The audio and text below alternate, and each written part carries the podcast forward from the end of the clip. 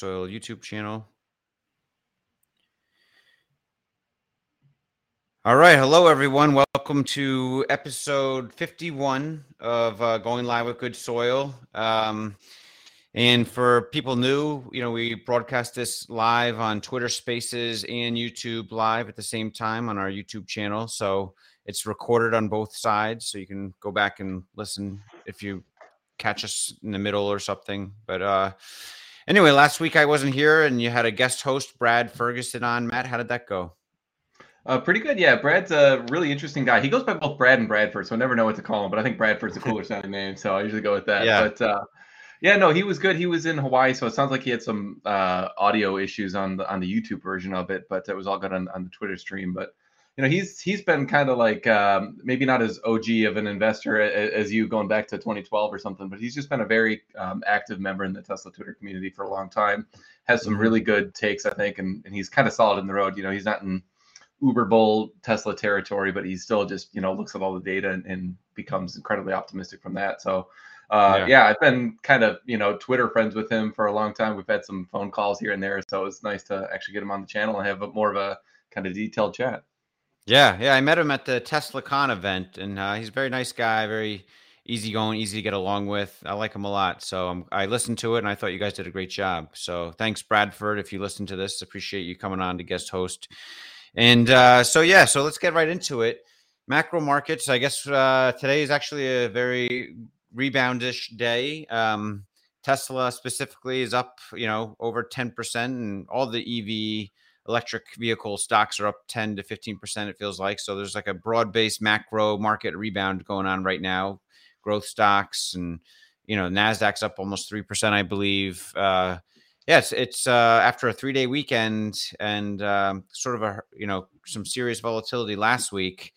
It feels like we're right back to where we were on like Wednesday before uh, the sell off on Thursday. You know, massive sell off. So it's it's very emotionally uh, distressing at times. I mean, you feel good on days like today, but you feel twice as bad when it's down four percent. You know, there's like some study that says we feel twice as bad when the market goes down an equal amount versus how much you feel good when it goes up. What are your thoughts about this volatility, Matt, in the macro markets?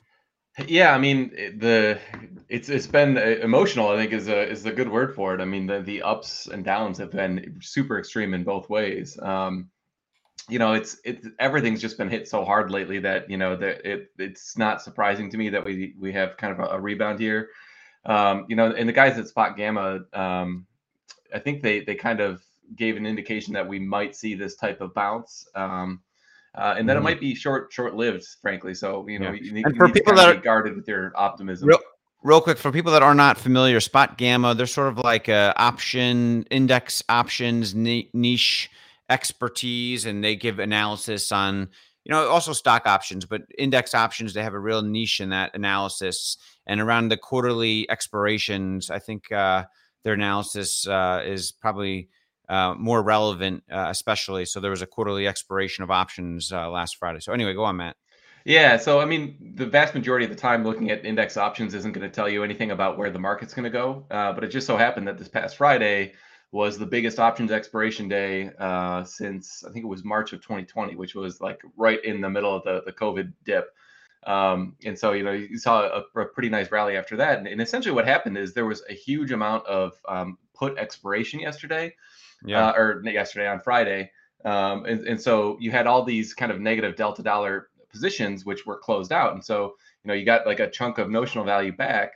Uh, if, and if you want to re- go and, and kind of re-hedge with another position, say, you know, three months out, well, you, you can't get as much delta dollar exposure, you know, for something three months out that's, you know, compared to one day out that, that was expiring on Friday. So um, just the removal of all of that kind of negative delta dollar exposure from the market uh, they were they were um, estimating could could uh, lead to a, rally. And so I think that's kind of the the most logical driver that I can see of, what's going on yeah. with markets today.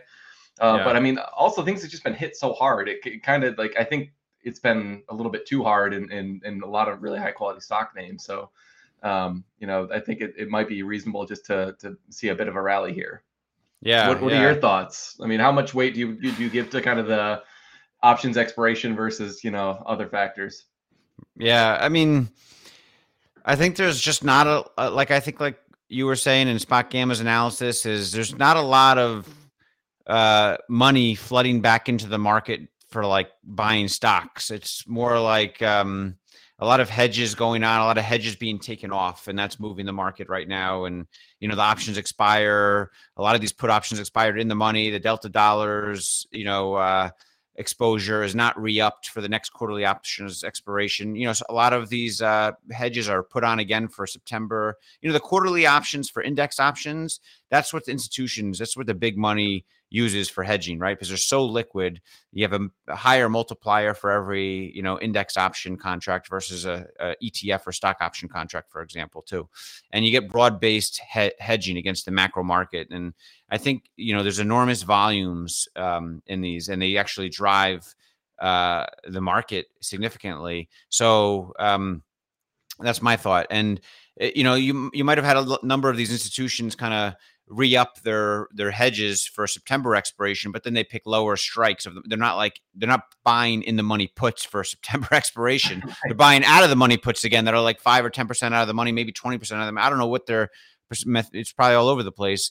But as the as the if the market creeps back down continue continuously towards their you know at the money or, or towards their out of the money index option put options and then they suddenly become you know close to at the money put options then the market makers on the other side have to short a bunch of the index to stay delta neutral and that creates a sort of an exacerbating effect on the market going down further. So it seems like that's been happening the last couple quarters and uh, we'll see when it stops. Is it going to be another quarter of that? Um, or are there enough people on the sidelines that find valuations so attractive that they just sort of flood into the markets enough to counteract that and the market kind of starts continuing up again? Um, that's that's a trillion, multi-trillion dollar question, I guess, right now.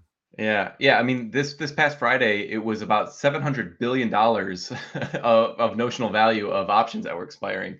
Um, wow. You know, mostly yeah. puts, and so yeah, it was you know two three months ago when people were worried about things, they put on these these put positions, and then as the markets went down, you know, those as you were saying, Emmett, you know, those became in the money puts, and in many cases deep in the money puts, and so um, you know, when those expire, it's just like you can't go and put another seven hundred billion dollars notional value of puts on for you know three months out, uh, and do it with the same you know kind of a um, for, for the same price as the options that that you're that were expiring on Friday. So mm-hmm. yeah, I mean it's I think it's a real question how much money is sitting on the sideline. I mean a lot of the indicators I'm seeing are are you know like uh, I think Goldman Sachs had some note about um, like just kind of a record amount of shorts were put on by hedge funds last week.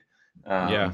So it's you know there, there's certainly a lot of kind of potential bad news out there, but um, I mean sentiment is just at like an absolute low, and so I wonder, yeah. like th- to me that that seems like a, a possible indicator that that we've gone down too far, but. I mean, I mean, we we've talked a lot about how we're not exactly macro experts. You know, we we no. obviously have to dig into this stuff, but yeah, what what this whole downturn has is kind of um, shaped my thinking is is like everything's like deep cuts across the board but i think there's going to be some of these companies that stay beaten down and, and probably die and never recover and then yeah. there's others rivian like lucid yeah go on yeah i heard you cough there. Didn't quite hear what you said. Oh yeah um, rivian lucid. Yeah sorry. No i know just kidding. Oh. um it wasn't funny a funny joke on my end. Um no, but but um, you know, like Tesla's depending on how you do the math, could be trading at like a you know a, a 40 PE or something like that. And you know, it, I, I just I struggle to see a scenario where if they continue to execute operationally and, and deliver financial results, uh, like I think they they're likely to do, uh, that they could stay down at that kind of beaten down level for very long. So I yeah. think we're gonna at some point we have to have a divergence of okay, the everything's been beaten down. Who's gonna kind of you know re-rally to to you know even to, to higher levels, even if there is, you know, maybe they're not the pre-pandemic highs or whatever, but um, yeah. I, I, think we got some room to run potentially in, in some names uh, once earnings start coming in. Yeah, and the macro market gets stable. That's the whole thing. I mean, it's it's unfortunately it's the Fed and their language. We're hanging on to every word they say and the tone of Powell's talking about things. It's like I hate investing like this where you have to really just like hone in on the Fed, and that really that's the that's that's what's most responsible for your 401k or your investment trading account right now is not picking stocks because most days it's like I look at my screen and all the stocks are red or all the stocks are green. It's it's right. like it's it's it's not like it used to be. We're in this weird time where we're just hanging on the word every word of the Fed, waiting for Powell to say whatever he needs to say to get everyone to understand like okay the macro the interest rates are stable we know what's happening let's inflation is stable whatever it is i mean it, it's just right now it's so macro market driven it's it's it's it sucks to be an investor of stocks at this point like i'm not a, a macro market investor i never wanted to be and we're kind of forced to try try to be and um, there will be a time where this ends uh, i hope it's very soon I don't know if it drags out like this for you know another few weeks or a few months or into next year. I have no idea. Um, that's that's the that's the hardest question to answer right now. I think. Yeah, I mean the, the Nasdaq's up almost three percent today. I mean eh, on no news, and and like for the Nasdaq to move three percent on no news, like like that just never happened before. you know? Yeah. Like, like it used to be like there'd be some crazy GDP number or something like that, or like every like all the the yeah. major companies would come out with earnings that were like way above estimates or you know there'd be some sort of piece of like good news to drive a rally that hard so uh yeah you know, the, the, types of movements we're seeing on no news right now are are pretty astounding yeah yeah i can't wait to have the days where like half the names are in red and half the names are in green you know there's always lump baskets or industry like a whole industry might go up but a couple mm-hmm. other sectors or industries are down, you know, but we don't even see that anymore. It's like just everything's green or everything's red most of the time. It's it's just it's frustrating. And Bitcoin, I mean, what surprises me the most is that you have uh you know, I, I, people lump crypto and Bitcoin together. I know, like Michael Saylor's, like anyone who says Bitcoin and crypto together don't know what they're talking about or whatever. You know, yeah, for if you're a maximalist, right? But the reality is, Bitcoin is lumped yeah. together with crypto. They're highly correlated within each other. People think of them as a category in a mm-hmm. lot of ways. And so, um, what surprises me though, the whole crypto category is sort of so correlated with the with the growth tech stocks, and you know, um, I mean, it's it's you you would think like one of the biggest arguments for crypto all this time, or especially Bitcoin, was it's uh, an inflation hedge or it's uncorrelated to the market. It's like an uncorrelated asset, you know. Yeah. But um, it's not the case. It's just another speculative investment I mean, of some sort.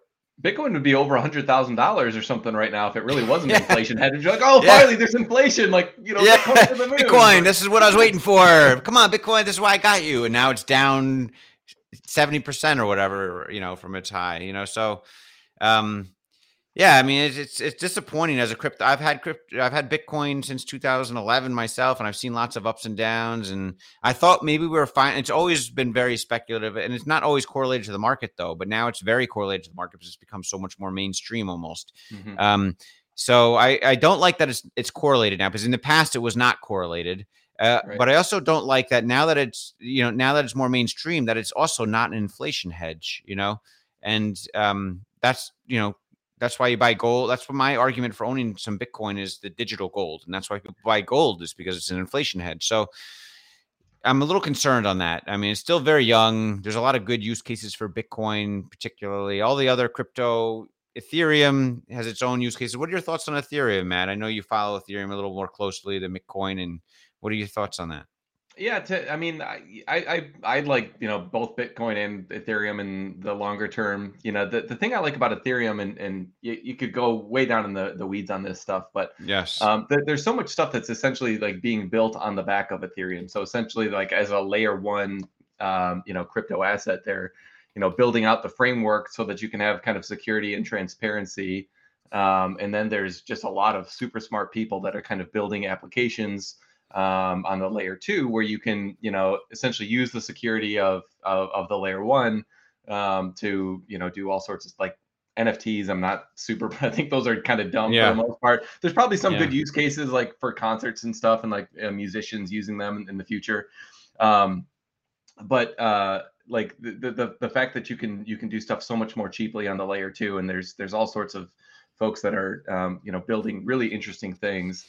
Um, I mean, it, it kind of goes into this whole like I think DeFi is is like it's it's broader than Ethereum, but I think it's mostly Ethereum to be honest with you. Um, Yeah. and, and so, but it, it's kind of interesting because a lot of the assets that are failing are kind of like centralized versions of things that are run like claiming they're DeFi. So Yeah. it's, it's kind of crazy. like what Celsius was doing, I Yeah. guess, right? Yeah. How Yeah. are they generating these like 20% returns if you give them your Ethereum to hold or Bitcoin to hold? Right. I always wondered that. And I it never felt a lot of people were like, oh, it's great. There's just the DeFi, it's the process. And they don't really get into specifics like mathematically to show how it's like a and, and maybe it's very complicated, not anyone can, but I personally never felt comfortable with all this DeFi stuff where you're like giving someone your crypto and you're getting a 20% return for Yeah. you know so, supposedly nothing you know and it just seems so fishy to me from the beginning all the defi Well- well, stuff that should, like, that's because that shows that you're a good investor because that sends off your spidey sense and says, okay, that doesn't sound quite right. And so, th- I mean, there's a lot of stuff that has these crazy names that you've never heard of that it's very hard to kind of make sense of. yeah of the and the pay to play stuff yeah Uh, what was the other yeah, what, what, what was the overrated. yeah that's Axie over what was the game axie infinity that was a huge Yeah. thing and i was never bought into that i could see the excitement but i just felt like the like a more complex pyramid scheme of some sort you know like you know a lot of these things are just pyramid schemes at the end of the day like they don't produce goods and services you know like a Yeah. stock does you know like a business does that when you own a piece of a, a business with a stock ownership so unless it's its Yeah. own store value it's part of some virtual world we're all going to part be part maybe axie infinity if that was going to be like the virtual world that we are gonna, all are going to participate in in the future then maybe there's a grounding for what they're doing but if it's just like a one of these one-off video games that people are playing it's nothing su- super special i don't understand how that potential how that pay to play model can work out in anything unless it's like an actual i think in roblox there's actually some kind of opportunity Yeah. like what do you build for i was listening to an interesting podcast i'm trying to remember what it was it was like some venture capital people and what do you build first do you build the the pay to play infrastructure that Axie Infinity sort of built first and built some moderate gaming experience, some like regular basic gaming, or do you build a fantastic metaverse gaming environment that everyone's drawn to, and then insert a pay to play infrastructure within it? I think Mhm. that's the model, and I think if you do Yeah. that that order of operation that way, it will be tremendous. And so I could see, you know, Roblox potentially in the future having some kind of amazing economy in that way um, because they're building out right now this incredible metaverse like world for lots of young kids especially and they're all going to be growing up using this and, and a lot of older kids are sticking with it as shown on their their stats so it's interesting to see how this is going to play out in the next five to ten years but th- there is something with the pay to play is what i'm saying but you know Yeah. it's it's it, there's a lot of false flags right now with it Well, there are. I mean, like it's probably a good thing because a lot of this stuff, a lot of the pyramid scheme stuff, needed to to get burned down. Like that's just like that's that's helpful. And uh, Three Arrows Capital is like a very large crypto hedge fund. That's sounds like they they were getting uh, kind of margin called as they as you know the, these prices were going down, and then they kind of like revenge traded like on the way down and got Yeah. burnt even higher. So then like all these um, you know exchanges and, and everywhere where they had their accounts all had these forced liquidations and these guys like kind of who were incredibly well respected within the space uh, before this all happened just like ghosted everybody and like you know went away. And so like I, I think the the call for greater regulation that a lot of people are um, you know calling for now is is going to be a good thing ultimately. Although i do think I do think that's going to uh, cut against the you know inflation hedge and all those other arguments. yeah then like once it's regulated and once you get like like real blue chip like institutional investors not like these wild west hedge funds that are kind of doing Yeah. whatever they want right now with very little clarity once you get like big money in there they're going to be even more correlated to to the stock Yeah. market honestly yeah so yeah. yeah evan glansman has a, a comment or was it breakfast pizza i think in here that uh ethereum is centralized junk yeah it was uh breakfast pizza.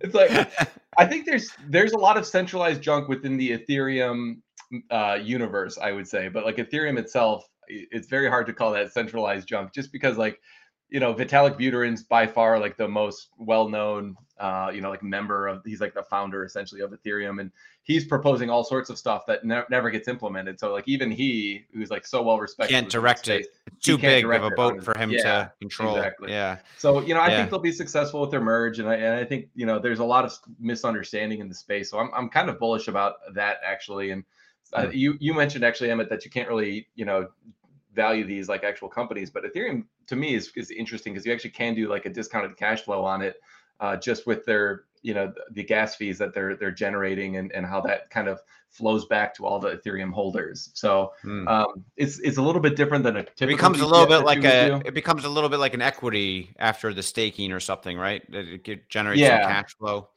Yeah, it does. Yeah. yeah. so like the, the gas and we, we've probably spent too much time on this already. Yeah, but, you know, it's it's it's yeah. it's interesting. So I think it'll make it. I think Bitcoin will, will make it, and and I think it's probably going to be a good thing that a lot of the other projects died. And there'll be some projects like I I don't know what other layer ones might make it, but I think there's going to be a couple things that make it that have other attributes. But it's just a very we'll complicated space, and and I think it's hard to paint it with a broad brush.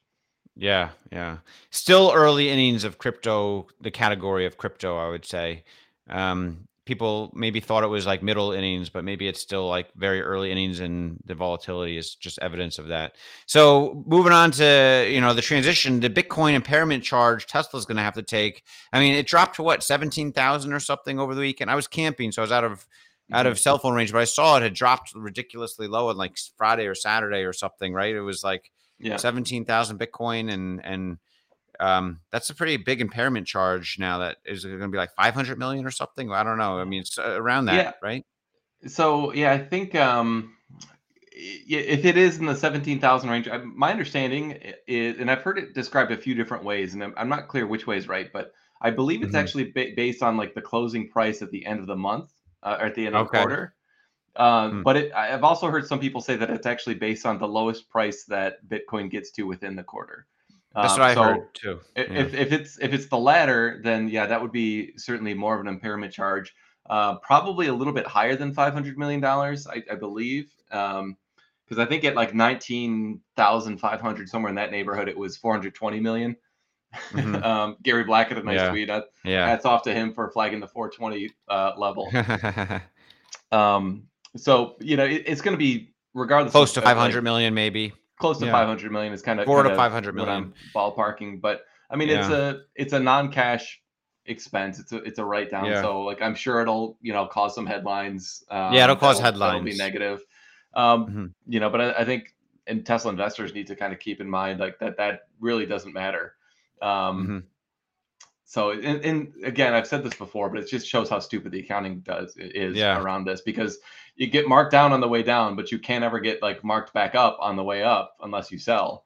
Um, yeah. So to me, it's just like one of those accounting rules that doesn't make any sense. So um, I, I, hope that changes eventually because it, it yeah. just it, it's it's kind of silly what? how asymmetric it is. Yeah. And did you see the Elon uh, interview from last night with uh, you know I think I think we talked touched on it. We both listened to it with uh, Qatari Bloomberg conference or something, and um, I guess that was he was mm-hmm. doing that at like it, it must have been like two in the morning or something Texas time or one. You know, he was doing it very late because they said at the end it was three a.m. New York time when they were doing it. So, I mean, that's uh, you know, yeah, Elon works all hours. You know? yeah, he's wearing a suit. I mean, he's showing respects. He called, you know, he he said thanks, Your Highness. You know, he said the appropriate language when he was introduced. You know that, you know, just giving respect to the uh the group there. Um, do you think there's, and, and I think there was referenced, or, or do, you, do you think there's a lot number of investors in that crowd that he needs to, he feels compelled to, to show up for just because they're part of the the debt backers of the of the Twitter deal? You know, I hadn't thought about that that point, Emmett, but it actually makes a lot of sense. I, you know, I think, mm-hmm. you know, he doesn't love doing interviews. I, I kind of gather from yeah, two in the morning them. too. Yeah, two in the morning, and especially with like kind of traditional media outlets like that. You know, I think some of the you know fans who ask like new or different questions. I think he tends to enjoy those a little bit more. But like you could yeah. just kind of tell from his demeanor that you know he he wasn't loving some of the line of questioning around some of this. Um, but yeah, I, I do think it, it, probably makes sense that he would show that extra effort to, to kind of get the the Twitter deal done. Um, I mean, a couple weeks ago, I was really skeptical that he even wanted to move forward, but you know, after the the meeting he had with the Twitter employees, and then you know this, yeah. this point you just made around this this Bloomberg uh, interview. Yeah, I think it. He's very clearly trying to move forward with it. Yeah. in, in my mind. So he I, said I there's. It's, it's interesting. Yeah, they asked him about it, and he said there's three issues that need to be resolved for the Twitter deal to go through. The first is the I think this is his kind of leverage that he's holding on to as long as he can is the percentage of bots. You know, clarity around how is is five percent? You know, what's the real number of bots? How are we going to figure that out? And I think, I think he's look he's willing to kind of go past that if everything else works out. But I think it's like a you know one of his bargaining chips he's holding on to to potentially exit or just try to strong arm them for le- less of a valuation, which I'm not sure that will happen or not. But uh, the other two points was um, he's he, he's waiting for the debt to you know part of the acquisition to all get lined up and all the, the people yeah. supporting that to, and that's what made me think of the audience there and you know i think there's some middle eastern people involved in that or groups um, and then the third thing was the shareholder uh, vote and then it's funny just like five minutes before we came on here so this was like you know a few hours after his comments i saw the associated press report that the Twitter board is now asking all of the shareholders to vote. So they're trying to move this forward. The Twitter board hears those three things from Elon. That's probably the only communication they hear. And they're like, oh, let's just knock out that third thing right now then. And they're probably like getting all the share because they're trying to get this done as fast as possible. They want to get that forty-four that. billion valuation. Yeah, you know, for sure. In this market, you know, so um, I wouldn't be surprised with the shareholder vote very soon. And then it's just those two things. And uh, yeah, maybe this gets done by the end of the summer, you know, or sooner. Uh, we'll see. I don't think tw- Elon wants it to drag out for super long either. And, uh, you know, he just, you know, don't let perfect be the enemy of good kind of thing. And just, I think he sees a lot of good in being able to take over Twitter and mm-hmm. reshape it for the future. Um, and you know, five billion valuation difference. You know, don't let that ruin the deal or something. You know, so that's what I'm thinking. Maybe he's thinking. You think he just to get it done would, would do it at the original price? I think so. I think so. I mean, I, I think if I think, push came to shove, he would, but I, I, yeah. I, think he'll probably try to get it lowered a little bit. And yeah, probably with the leverage of the lenders, that may be a good tool to say, "Hey, listen, I can't finance you know 54 or the 54 share price Forty-four so, billion or whatever yeah. yeah. I agree. He'll try, but I think when push comes to shove, he'll still try to do it at, the, at the like. If it's up to him, he'll still do it at that price. But yeah, he'll try certainly. That's my thought. Yeah. So yeah, that's interesting. We'll keep a close eye on Twitter and that. And, and going back to Tesla, um, you know, my full self driving, I've had it for two two weeks now. Uh, full self driving FSD beta. Sorry, I shouldn't call it full FSD beta. I've had it, and it's uh, it's been really impressive. I mean, I was telling you, Matt, yesterday, some impressive feats it's done, driving in lots of uh, crowds of people, and I'm nervous. I'm holding it, but it sees all the people and seems to interact with people's, you know, hand gestures on the road or like their body language of whether they're going to cross or not. There's a little bit of a delay, but it gets it right. Seems like, but I'm still watching very closely. Um, so I think it's really it, it, reminds me a lot of when um, autopilot first came out. What was that like 2016 or 17 or something? And the first few times I used it, it was very nerve wracking, and I was like, "Oh, it's interesting. Maybe they get it better. Hopefully, they get it better." You know, it's like cruise control, but not something you're really comfortable using passively. You'd have to watch it and be nervous. Yeah. And so it reminds me of that. And then sh- certainly not, surely enough, like within a year or two, the uh, autopilot became so seamless that I'm like, it's so smooth. And uh, I think Elon even called it smooth as silk once, and that stuck in my head. It is like that, the autopilot on the yeah. on the highway. And so maybe it's maybe uh, to me it feels like it's only a matter of time, you know, a year or two at most before the FSD beta becomes smooth as silk almost for all the other driving. But I'm hopeful, and uh, maybe it'll be much sooner. It seems like it's progressed a lot in your time of having it, right, man? Yeah, I mean, it was it was absolutely terrible when I first got it in October, and then yeah, I think it was an update I had in March, which was it was just like ten steps forward. Like ninety percent of my issues were were gone.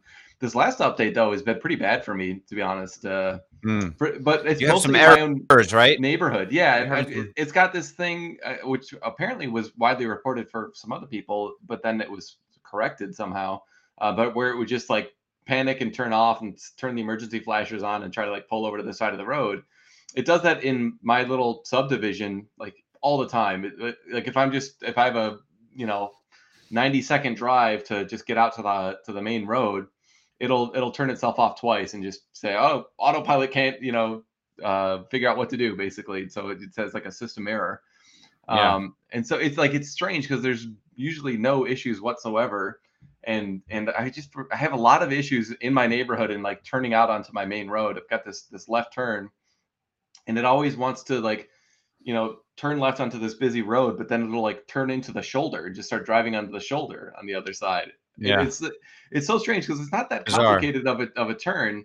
But then like the other day, I was turning out of a like a super busy grocery uh, grocery store parking lot with, like cars going fast both directions, and we had to wait a long time to find a gap. In the like the first second, there was like a gap. It just like accelerated very confidently, perfect turn right into the road, and I was like, that was way more complicated than turning out of my neighborhood. I don't understand yeah. why it like handles the complicated things better yeah. a lot of times than the the easier ones. So yeah, I'm kind of just looking forward to the next next uh, iteration. You know, I, I, know everyone's experience is different, and that's, that's something to be expected. But um, yeah, right now I'm, it's the version I've got right now is, has not been my favorite. Mm, yeah, yeah. Well, it's one step backwards, two step forwards. You're kind of in. Yeah, it's funny that your car has these kind of errors and mine doesn't. Um, every car seems to be, you know, you think all the cars should be identical, but it seems like every car has its own little characteristics within the updates that, you know, give or take certain pros and cons. It's weird. Um, and you did some drives even with like Dirty Tesla that like you guys were following each other and they behaved slightly differently in certain areas, I think, right? So yeah, yeah, it's it's it's strange. I mean, you know, you, there's there's no accounting necessarily for why it chooses to do certain things, but you know, I mean, the thing I would say is it's really important to keep in mind the trend, and the trend is just a remarkable improvement from what I had, you know, nine months ago. I guess it was now since since I first got it, and so yeah, I think it's going to be the sort of thing that you they just keep knocking out more and more complicated things, and then you know you're going to have fewer of these you know two step backwards updates, and you know eventually, yeah, you know it'll be unusual when you have an intervention. So how long that takes, yeah. I'm, I'm not sure, but. Uh, yeah. I, I, in my mind, I think getting to the the single stack and then iterating from there is going to be the most important thing because they're they kind of are. You know what that reminds me of? You know, hmm. the, iter- going to the single stack and iterate reminds me of when they got off Mobileye. Do you remember that? Yeah. I don't know if you were there, but I they mean, had this Mobileye, like very smooth highway autopilot driving, and then they decided to go fully, you know, get rid of Mobileye's stuff entirely and do it all themselves. And it was like unsmooth for a little bit, but sure enough, you know, there are certain cars that still had the Mobileye technology that were still smooth, but the newer cars for like three or six months, the autopilot was very rigid and like not great. But then it got sure enough, it got a lot better after that. Like created a, you know, so I feel like this the single stack's going to be a little bit like that, like maybe a step backwards, but it'll provide a, a base for it to really go progress much more over time. That's my yeah, feeling. I- I kind of think there's going to be some step backwards, which is why they're it's taking them so long to move to that. Yeah. Um, so like it's it's kind of optimized to this you know local maximum, like Elon likes to say, um, and that's kind yeah. of unfortunate. But I think the sooner we can get to that that you know version, it was going to be 11, I think. They're probably onto like yeah. 14 or something now when when single yeah. stack finally goes out. But once they get to single stack and can start iterating and uh, and the single stack, just so people know, I think to me, I think that's just vision only. Everything's just all vision, the same neural network for both highway and non-highway driving, just like one continuous neural network vision only algorithm or program. Is that what your understanding sort of is? Yeah, well, it is. It is all vision only right now. Uh, they they had disabled the the radar, but um, like there's a different uh, software set that handles the highway driving yeah. versus like two different you know, neural network yeah. softwares or something. Yeah. So it, it should be one neural network that does you know city streets and highway, but also like parking lots and summon. Um, and yeah. that was one of the things there was like there hasn't been an, an, improvement to summon basically since two years ago or whenever the heck that came out. So it's still terrible, and like parking lots are still terrible. So um, yeah. they need to kind of move to that. I, I think um, single stack to to make those improvements and and I'm, yeah. I'm very excited to see what that actually looks like. Yeah. The reverse summon will be super cool. Like you go into a crowded parking lot yeah. you're just like oh let me out. You know i took my kids to a dave and buster's for their birthday last week and it was like crowded parking lot and you know you have to find parking drive around for a while and it'd be so cool if it could just drop me off right in front of dave and buster's with my kids and we can go into it and then my car figures out the parking situation by itself in the parking lot. That'll be that'll be neat. That'll be very helpful but you got to be very confident. You know, it'll be a while before. Like I'm I not going to do it the first time. Like the first few times, I'll watch it very carefully, and it'll probably be some bugs. But at some point, we'll be confident with it. And um, yeah, I think Gary Marcus, who we had on our interview, and some other uh, skeptics of FSD beta, one of their biggest gripes, I think, seems to be that people are going to get so comfortable with it where suddenly there's going to be a spike of accidents and deaths you know more than if fsd beta didn't exist I just don't see that happening. I don't know. I mean, the data will show, the proof will be in the pudding. But I think Gary Marcus said like he thinks predicts in six months there'll suddenly be a spike in in auto accident deaths for people using FSD beta because people will be comfortable. I just don't see that being the case. Uh, what do you think? Yeah, you know, it, it's it's interesting. I saw a chart recently, which was which was pretty informative. Um, I dig it up, but it would probably take too long. Um, but essentially, the, you know, the idea is as the software improves, then driver attentiveness will decrease, and so yep. there will be. Uh, people are so panicked right now, essentially driving full self-driving beta. This is the argument of, of the Garys and, and other folks in, in the world um, that they're so attentive that they they are more safe than a regular driver just because they're so attentive because they think their car is going to kill them at any given moment. Um, which I think there's a somewhat reasonable argument for that. Um, I don't really completely buy it, but their their uh, contention, which I think um, they're claiming as fact, and it's not true, is that um, as the software gets better and better, people are going to be more and more lax. They're going to be looking at their phones. They're going to you know not pay attention, and the the software on its own will be less competent than an average human driver. And so that combination of bad software, but that's good enough to get you comfortable, will result in more deaths than the average human driver. Um, that's that's their contention. I think it's an interesting conversation to have, uh, but I definitely don't buy it. And I, and I think it's um, there's a claim of, of kind of moral superiority that a lot of them have that you know Tesla's being reckless by pursuing this. And I think they're not examining the flip side of that coin, which is if this software can save lives, it's actually morally uh, objectionable to delay it or or to yeah. you know slow the rollout of it. Um, yeah. So I think these yeah. these counterfactual non-deaths that don't happen because of full self-driving beta are just swept under the rug, and and so I think there's there's a, a good conversation to be had there sometime. I think we'll maybe try to have someone on to to discuss those options a yeah. little bit. Yeah. And staying on Tesla, I mean, a big um, uh, I see Chadwick had a question, something we wanted I wanted to bring up to you also. Chadwick said, "What are your thoughts on China Giga Shanghai delivering over 46,000 cars in the first 19 days of June?"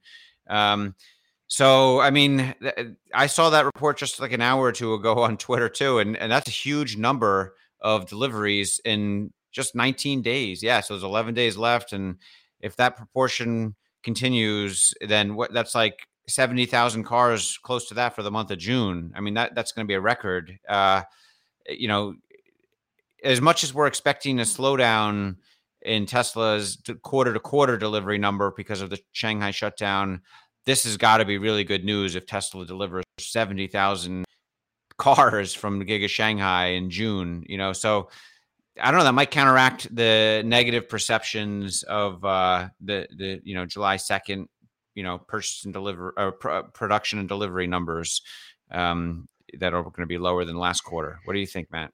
Yeah, I, I so I hadn't seen that report. I'd, I'd, like to dive into it a little bit more. The the first question that comes to my mind is, you know, it's it says delivering, so that implies that there's some, uh, you know, probably May production that was delivered as well. So I think yeah. it's, it's hard to necessarily extrapolate. It's not that you know they they produced and delivered 46,000 cars in June. Uh, so how much of that is just kind of inventory from May, which was delivered in June? I think that's a really important distinction before we get you know too carried away uh, with yeah. those numbers. Um, but I don't know. I, I do I do have some optimism that maybe things aren't quite as bad as um, some of the doomsday. Troy Teslike suggests. Yeah, I mean, well, he's like. I, I, his numbers seem very reasonable. Like when you go through the math and you go through the rationale of why he's, you know, uh, putting out the numbers that he's putting out, it, it, it makes some sense. Yeah. Um, you know, but Tesla has surprised like a few so times much the last several quarters um, that it wouldn't yeah. really surprise me all that much if instead of yeah. say 250 they delivered 270 somehow.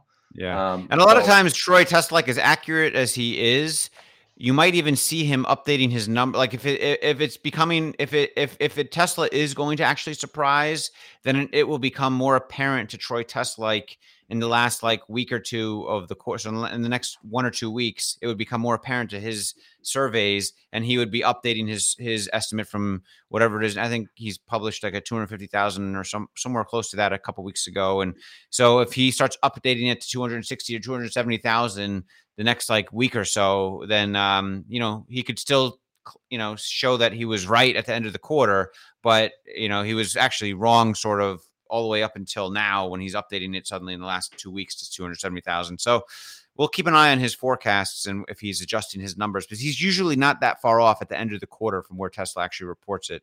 He's usually mm-hmm. within like three to four percent at the most. Um, I think there's been like one or two quarters he's been more off, but for the most part, he's very close. So it'll be interesting to see if he's updating, you know, his uh, his his estimate in the next 11 days or not.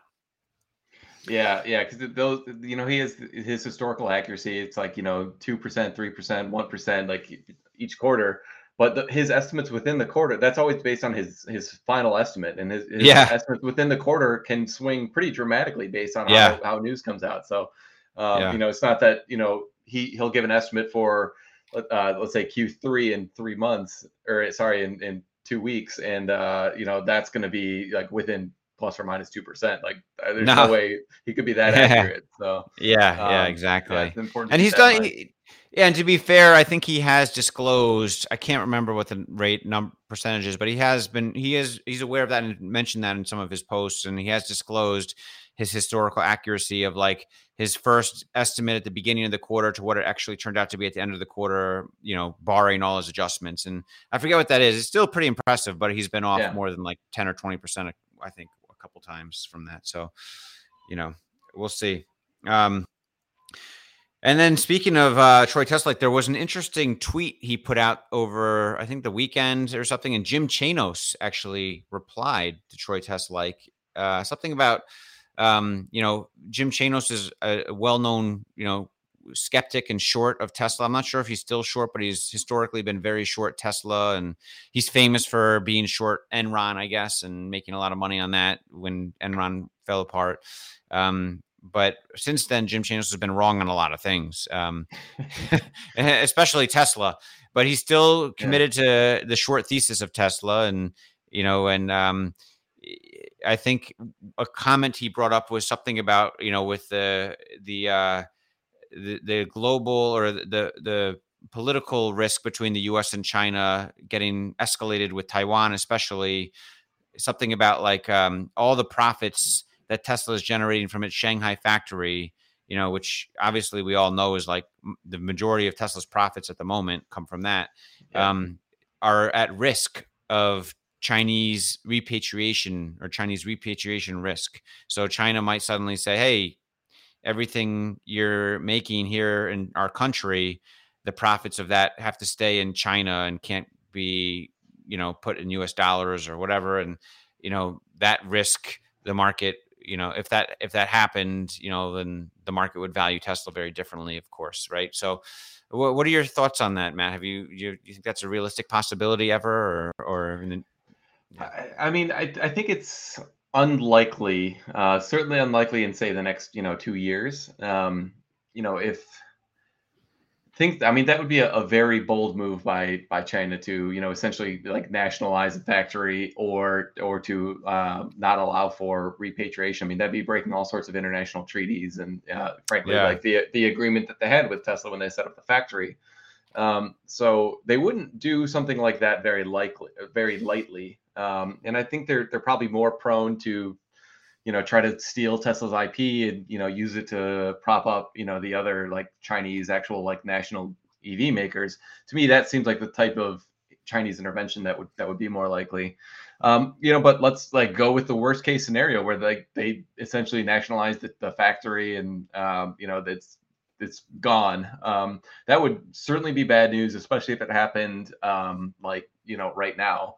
But looking forward to Tesla, the Tesla of like five years from now, which is what we really try to do for the most part.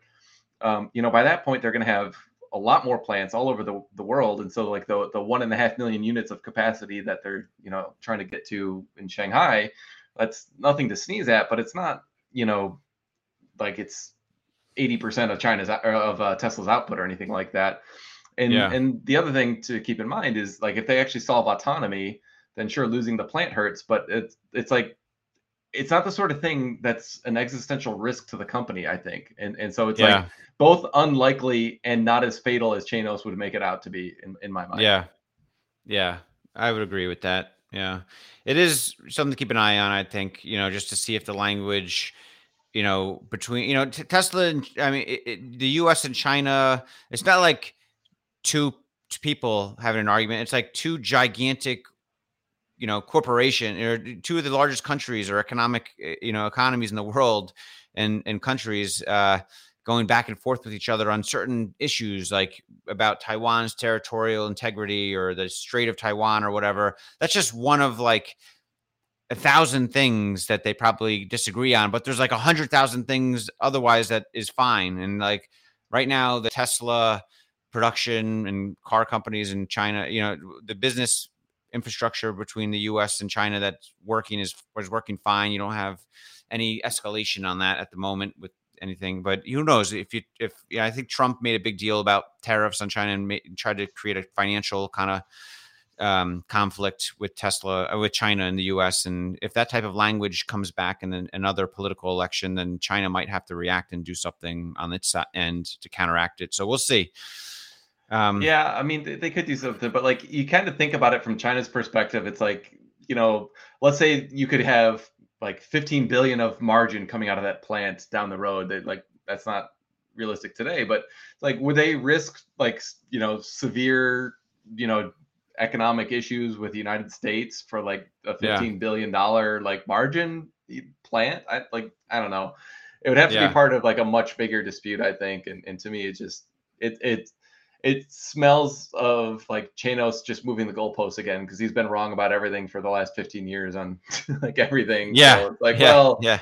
Sure, they yeah. built the plants in record speed, and it's like ten times more profitable than I said it would be, and uh, yeah, like it's their Tesla's killing it, but uh, that can't last. Like like China. Yeah, yeah, yeah.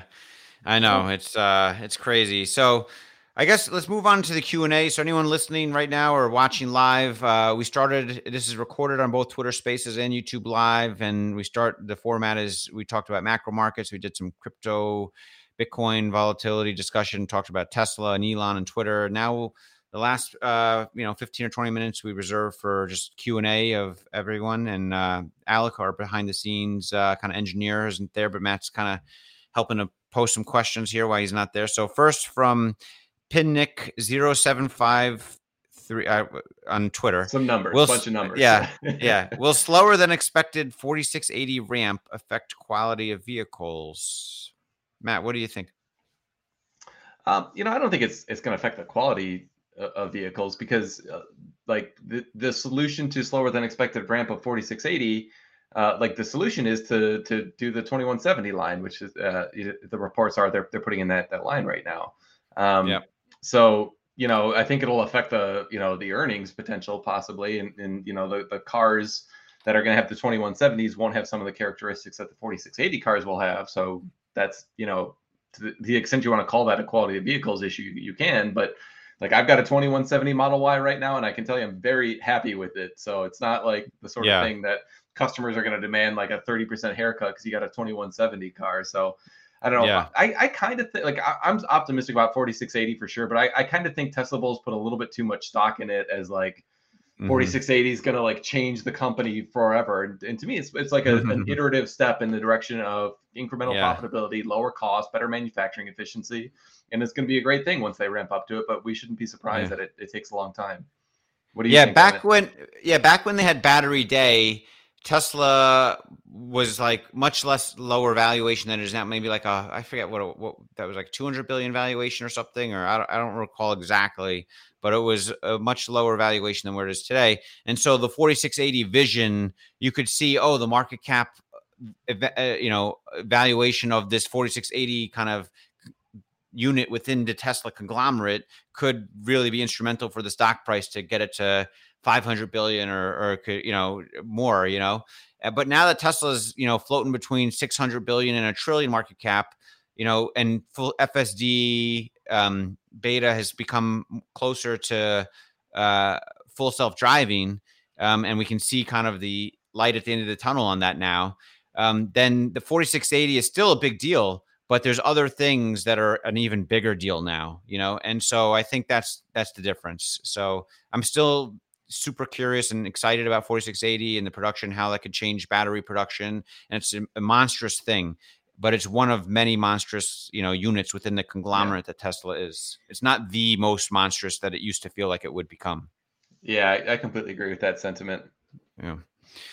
So, from Tesla Maniac 32 on Twitter, do you think a recession could be a positive catalyst for Lemonade as people look for cheaper options in their daily lives? That's an interesting point. Um, that's it's very uh, possible. Yeah, that could be a, a nice knock-on effect for Lemonade. You know, I think I really want Lemonade to close this Metromile deal as soon as possible, and and uh, and get get the uh, car insurance rolled out. It's funny, Jim Chanos. I follow. I like to follow the people on Twitter who I disagree with a lot, you know, and Jim Chanos is one of them. Sometimes I agree with him on certain things. It's funny, but on, on a lot of things I don't in terms of stocks and stuff. But he did put out a quote about Mile and, Lem- and Lemonade just yesterday, the other day, or he put out a tweet about that, or, or commented on someone else's tweet that he thinks they're both going bankrupt, you know, and uh, anyway, I, I reach I replied with our our two minute short video we we put together on that a while back, but didn't get anything. But uh, yeah, I mean, I think that it's all about the car insurance rollout, and um, I hope they do that sooner than later because you know, like you like this question suggests, people are going to look for cheaper alternatives to car insurance. You know, different types of insurance. You know, look for cheaper credit cards. They'll look for cheaper everything to cut costs. I think too. Yeah, I, I kind of don't think it'll be a, a, positive catalyst if that if that does happen, but um, mm-hmm. I, don't know because I think younger people potentially moving back in home with their parents would, would be a negative catalyst potentially. But um, like the, the fact the how, how, quickly we've seen in-force premium grow has, has been pretty remarkable, and so um, that's that's the thing that I'm looking at most closely. Yeah, from the next question from Angad1357 on Twitter How low do you think Tesla can go, and what are the chances of it decoupling from macro due to rapid earnings growth?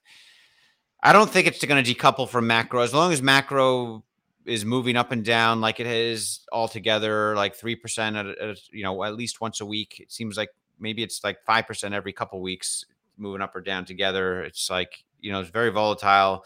When we get back to the days of the macro kind of being more tight, in a tighter bound of like 1% moves per day, you know, um, or less, then uh, that's when I think, you know, it decouples and it's more of a stock pickers market in general.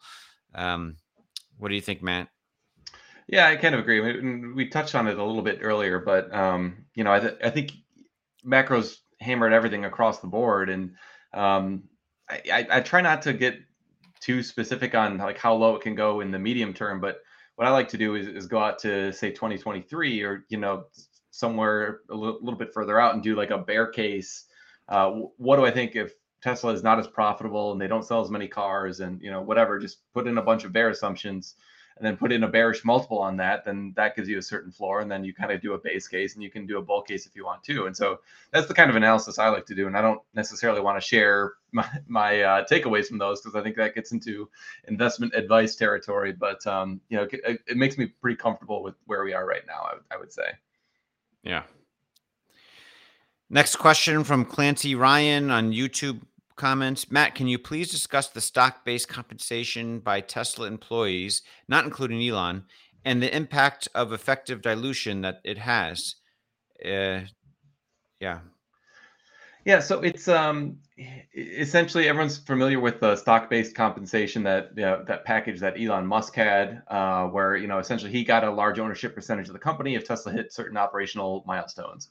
Um, but the there's another another piece that is going to continue uh, after that CEO compensation plan is completely uh, vested, which is pretty close to right now. I think there might be, I don't know, 50 million or something like that left um, that that'll hit the income statement. But um, you know, tip normal Tesla employees also get a, a slight benefit of some stock-based compensation. So um, I don't remember the exact amount offhand, but it may be somewhere in the neighborhood of like 200 million dollars or so of like a, a book expense. It's a non-cash expense, so a lot of times it gets added back to uh, adjusted earnings per share. Um, so you, analysts tend to, to back it out.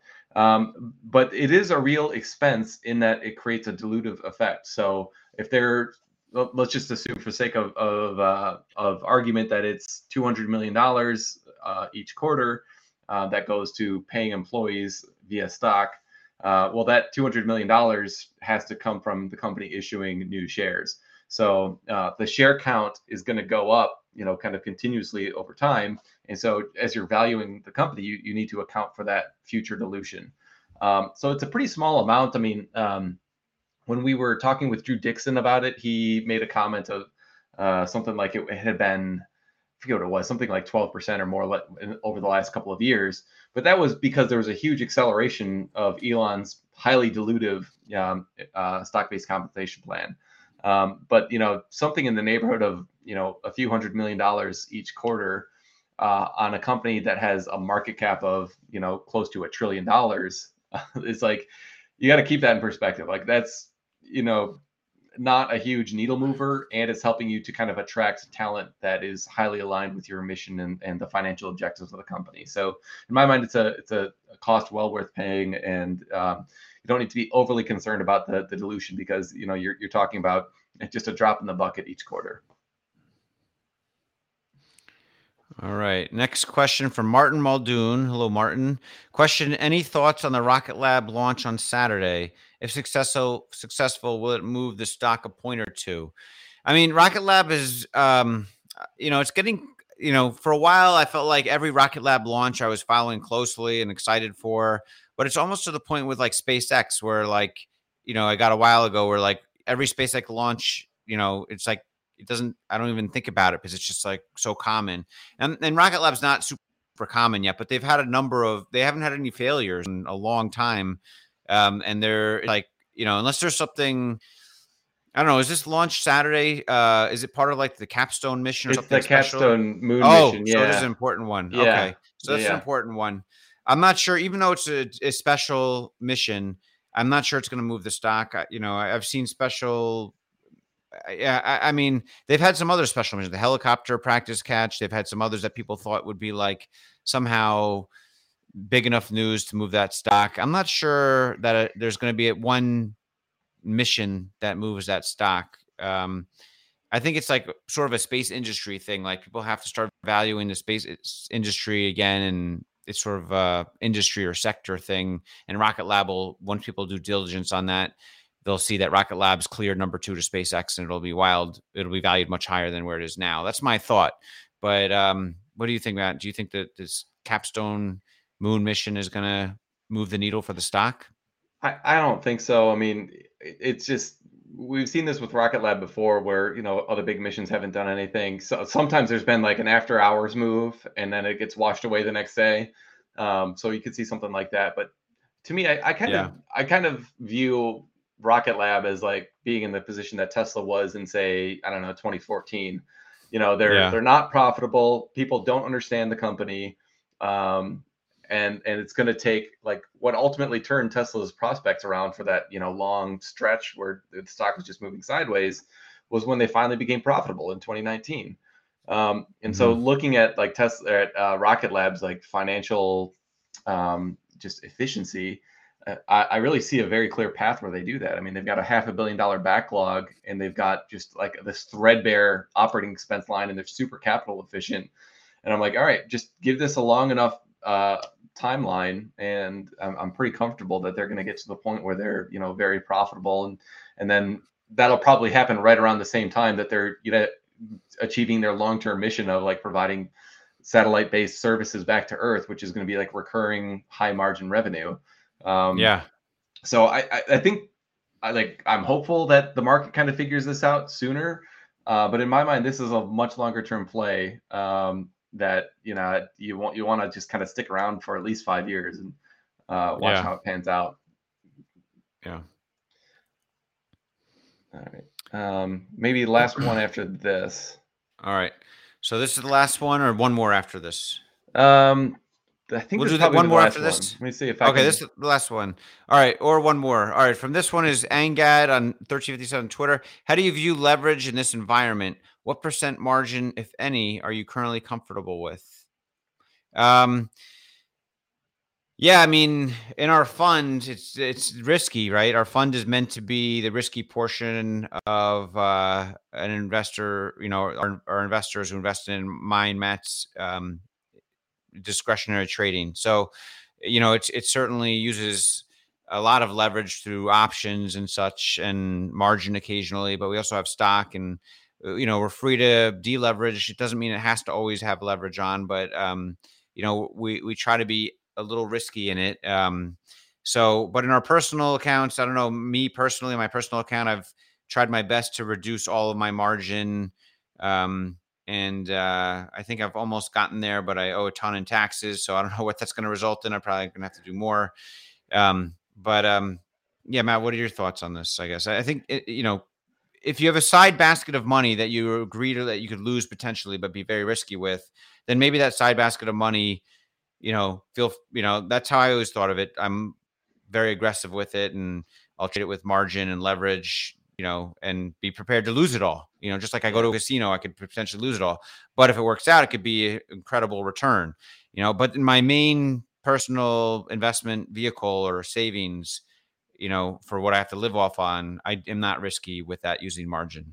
What about you, Matt? What do you? Th- yeah, I, I've hardly ever used margin. I've, I've, used it a couple times here and there, but um, yeah, just for me personally, like I, I don't sleep well, you know, when I'm worried about, oh, what if the stock's down like 50% tomorrow? Or, you know, I, I just go to these unrealistic scenarios I found. So um, where mm-hmm. I like mm-hmm. to have, um, or where I, or I would say I'm more comfortable having some, you know, risky kind of exposure uh, is, is just through the use of options. So like if, if you have an option that is itself inherently risky, but you know, okay, I can only lose as much as I put in. Um, that's the kind of you know position that I, I can feel pretty comfortable with because I can say, all right, and I'll I can yeah. I, I know that you know if I lose if this goes to zero, I'm not going to lose my house. I'm not going to you know have to sell everything. Yeah. So it, it's very to me it's just easier to kind of risk manage uh, options than to you know say buy a bunch of stock and, and go on margin. So I've never been comfortable with that. I don't, I don't think I've ever gone over like 10% on on margin, and even that was only for a, a short amount of time. Mm. Yeah. But everyone's different, so it's your own kind of risk reward profile, honestly. Yeah, absolutely. And the one thing that's I think people have to be conscious of with options as well, uh, and we've touched, we've talked about it personally when managing our fund and such as a lot of the options that people look at for you know the long term options, the leaps. Um, you have to be very careful because the spread, bid offer spread, can be very wide. You know, uh, we were looking at one the other day. It was like six dollars and ten cents at the bid and like ten dollars and twenty cents at the offer. You know, so it's like yeah. the bid offer spread is like almost half of the option price. You know, like it's like well, where do you fit, get filled? Like that's a huge expense. So be very tricky. I mean, very it's very tricky to cost effectively buy or sell um, one of those very widespread options. You know, so just be careful on that. Um, that's all I would say. You don't want to get screw yourself out of you know by by by paying forty percent more of, for a premium option premium that you, you could have saved and bought more of that or bought different options or different companies using that forty percent you you overspent on that one. Yeah, it requires patience, I guess. Yeah. Uh, so Emmett, uh, since I'm in charge of the questions today, I'm gonna I'm gonna let you choose. So we've got a question about Lemonade's expenses, and we've got a question about a potential eurozone crisis for the currency. Which one should we end on? Uh, Lemonade expenses, I think. And, right. uh, no more macro. Let's do that. No more macro. Matt, it's for me, but quickly, I'd be curious your thoughts okay. too. Oh, I, how quickly are you modeling for Lemonade's expenses to rise? Do you believe 2022 could really be peak loss?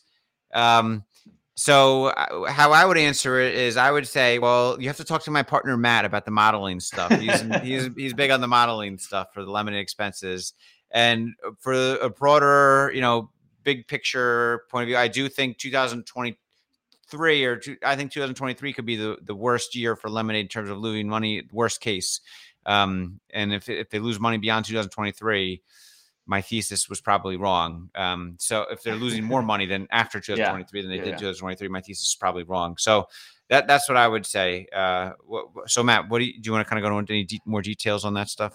Yeah, I mean, I would agree with the way that you laid it out. I, I think there's a reasonable chance that 22 is the is the peak loss. It wouldn't surprise me if it if it leaks a little bit into into 23.